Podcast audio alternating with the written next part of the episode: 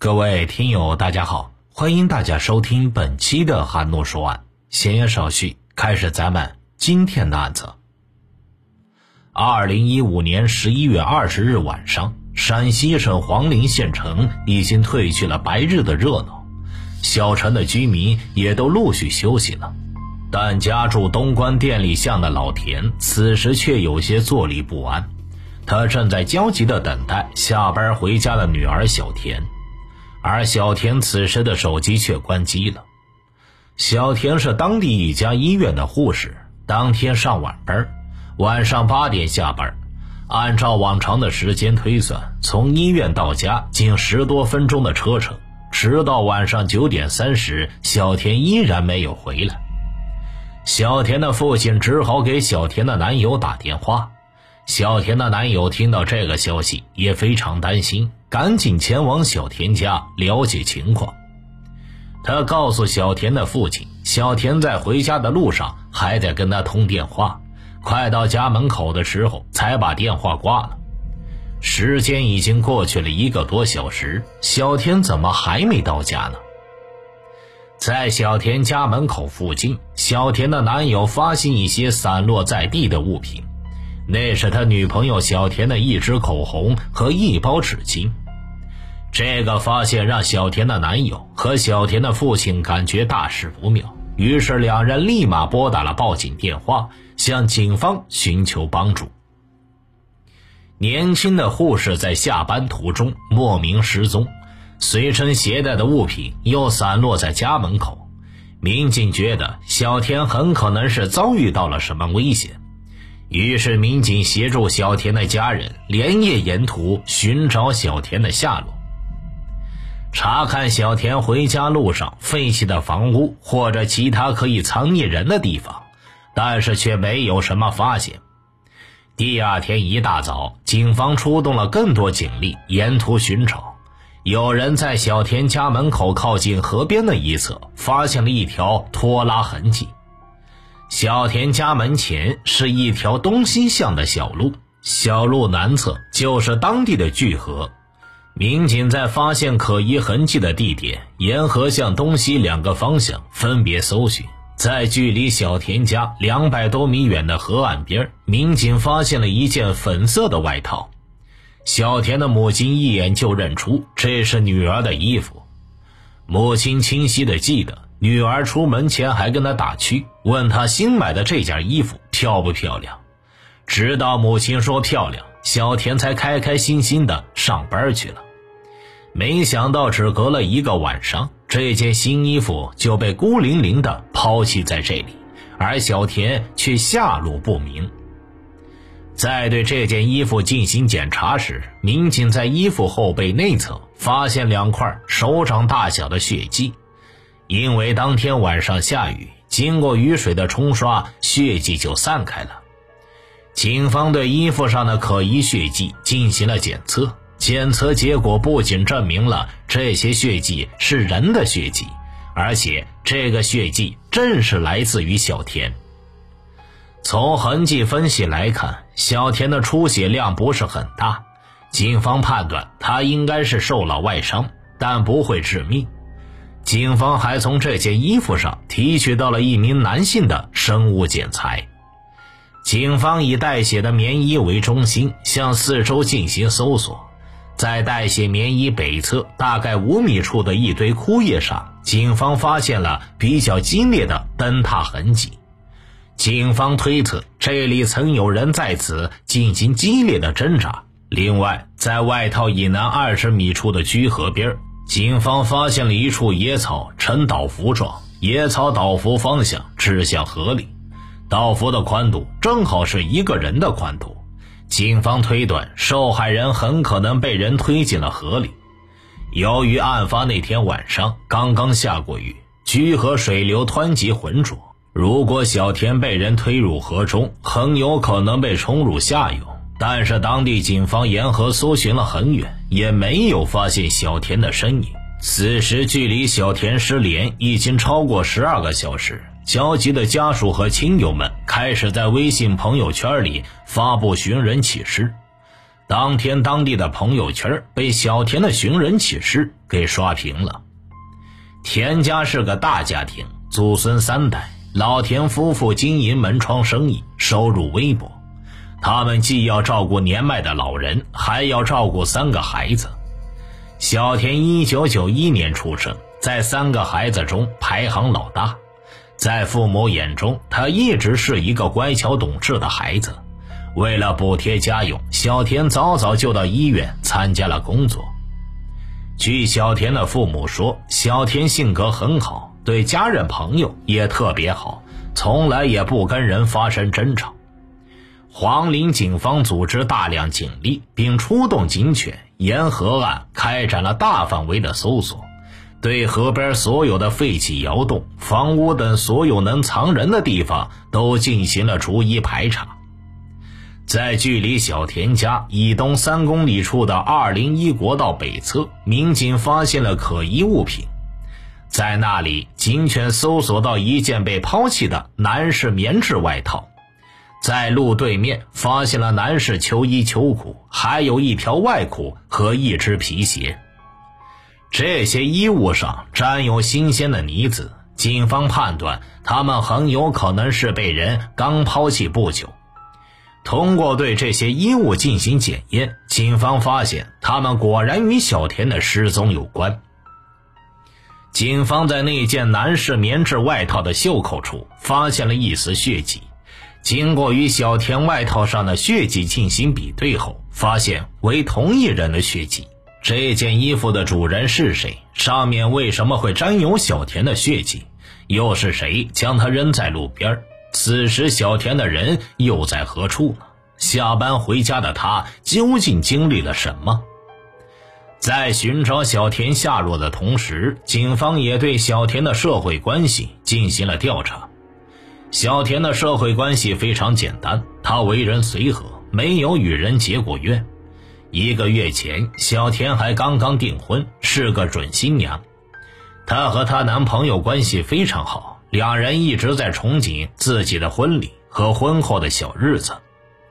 当天上班了的时候，小田还在和同事们讨论装修新房的事情。当听说小田失踪时，同事们都感觉非常诧异：怎么就会无缘无故的失踪了呢？根据小田的下班时间，警方调取了十一月二十日晚上七点到十点之间从医院到小田家沿途的监控，这对这一时间段小田的行动轨迹进行了研判。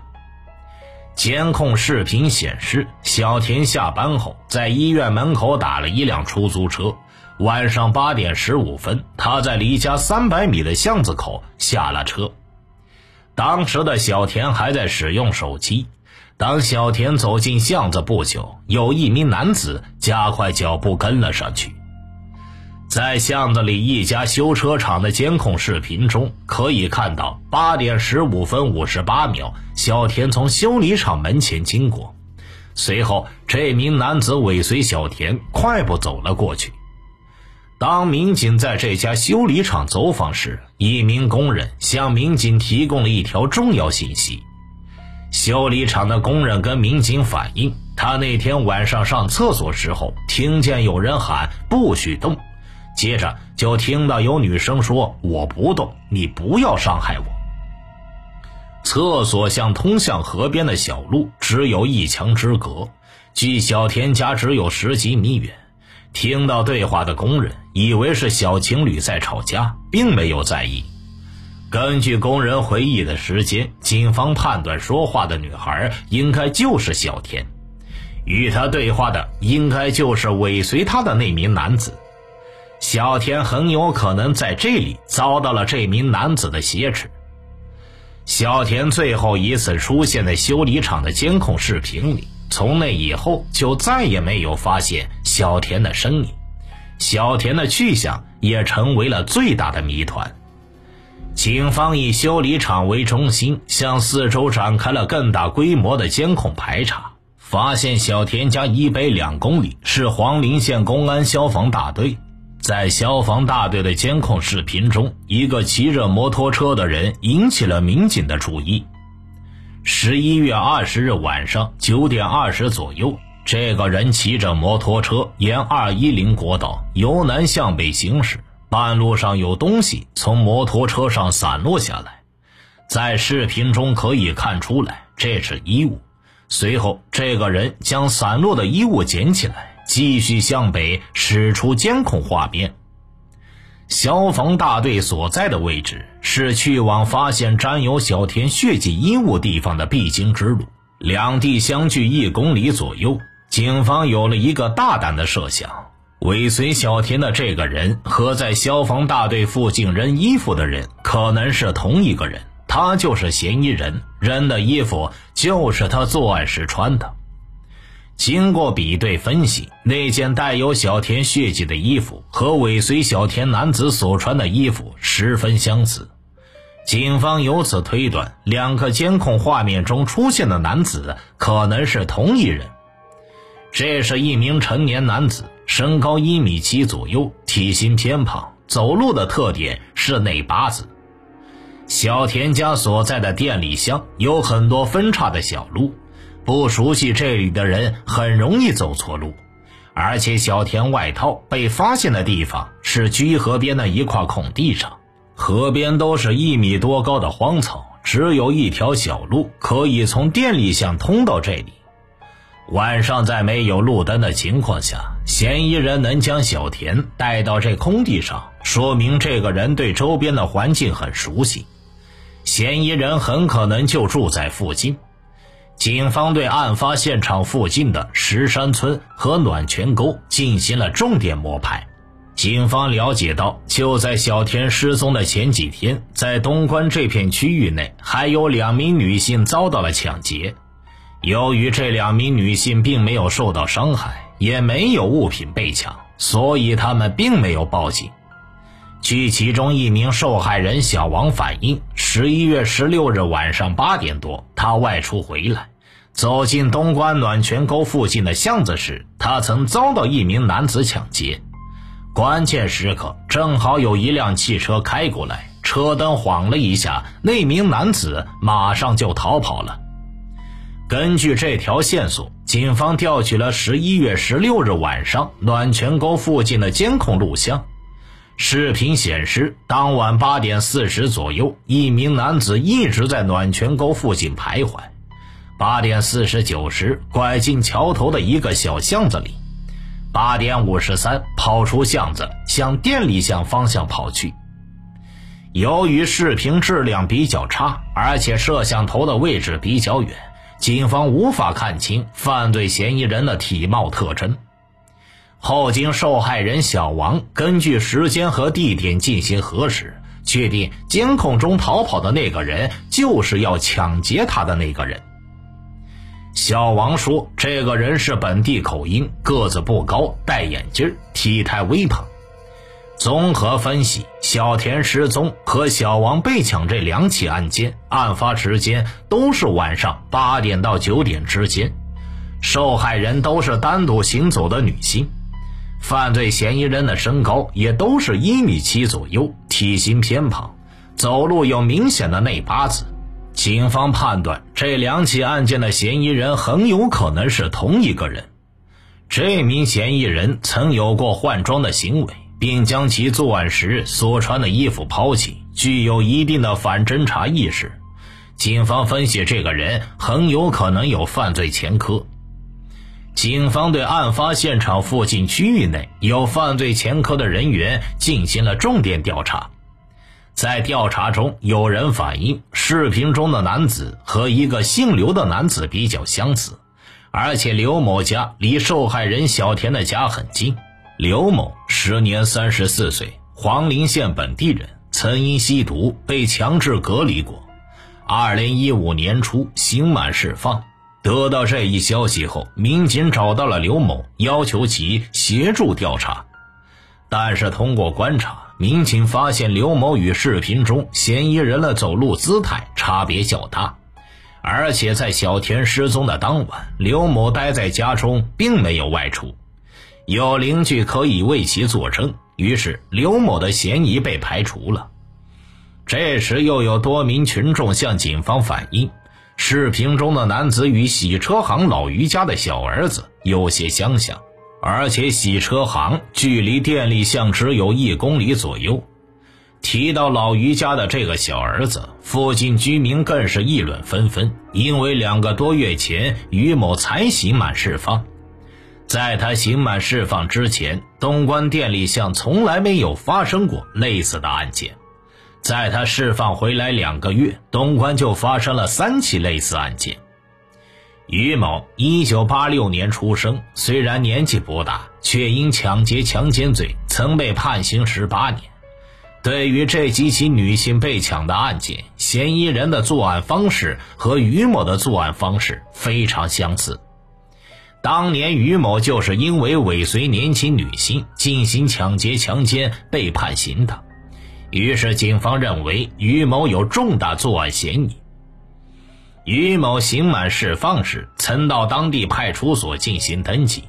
警方调取了当时的监控视频，在视频中可以看出于某走路有明显的内八字。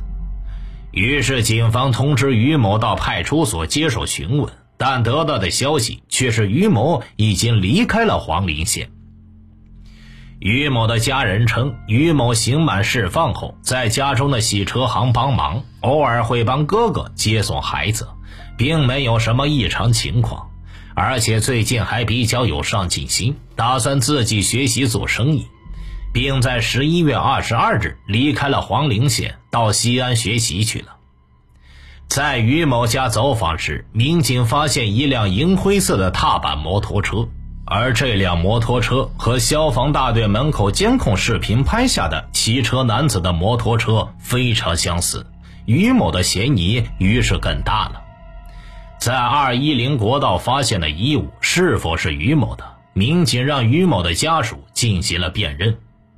于某的父亲说，这件衣服是于某二哥的，但他常年在外打工，并不在家。这件衣服一直就放在于某居住的房子里。警方怀疑是于某穿着这件衣服出去做的案，种种迹象表明于某具有重大作案嫌疑。警方决定对他实施抓捕，以尽快查清小田的下落。当警方追到西安时，却发现于某并不在西安。此时，于某已潜逃到了宝鸡市。最终，警方在宝鸡市将犯罪嫌疑人于某当场抓获。虽然于某被警方抓获，但是面对审讯，于某却与警方打起了太极，绝口不提他当晚十一月二十日晚上作案的事情，一口咬定那天晚上他一直在家。警方虽然预感到小田此时可能凶多吉少，但活要见人，死要见尸，民警相信自己的判断，一定可以从于某这里找到小田的下落。在审讯的第二天，于某说想见一下自己的三哥。民警问他见他三哥干什么？于某说想见三哥交代一下家里的事。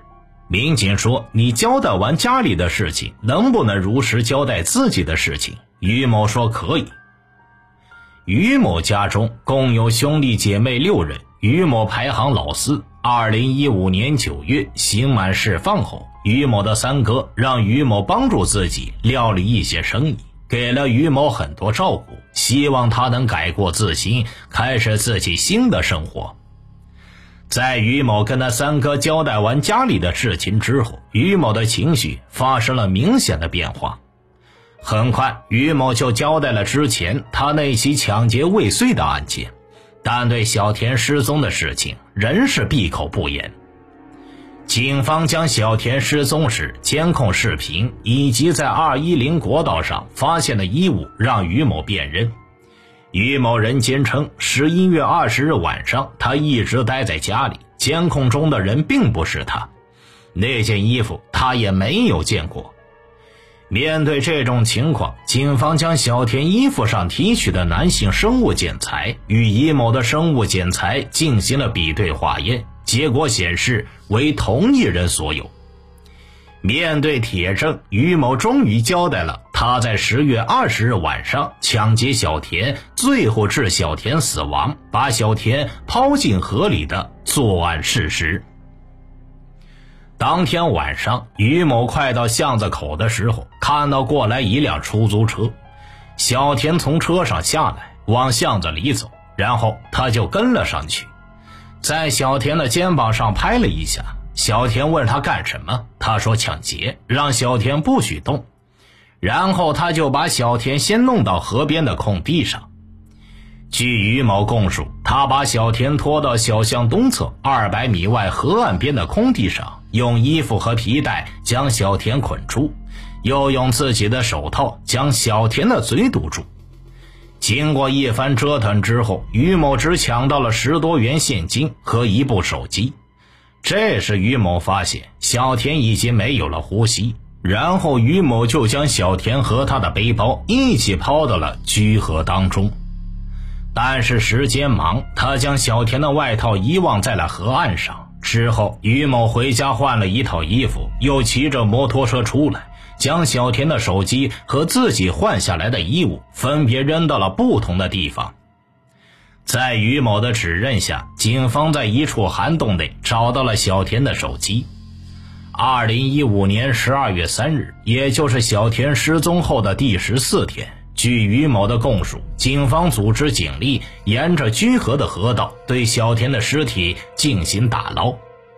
警方协调了水利部门，把居河上游的水用河坝给堵了起来，为尸体打捞赢得时间。最终，在距离小田家三公里左右远一处堆木材的垃圾堆内，发现了小田的尸体。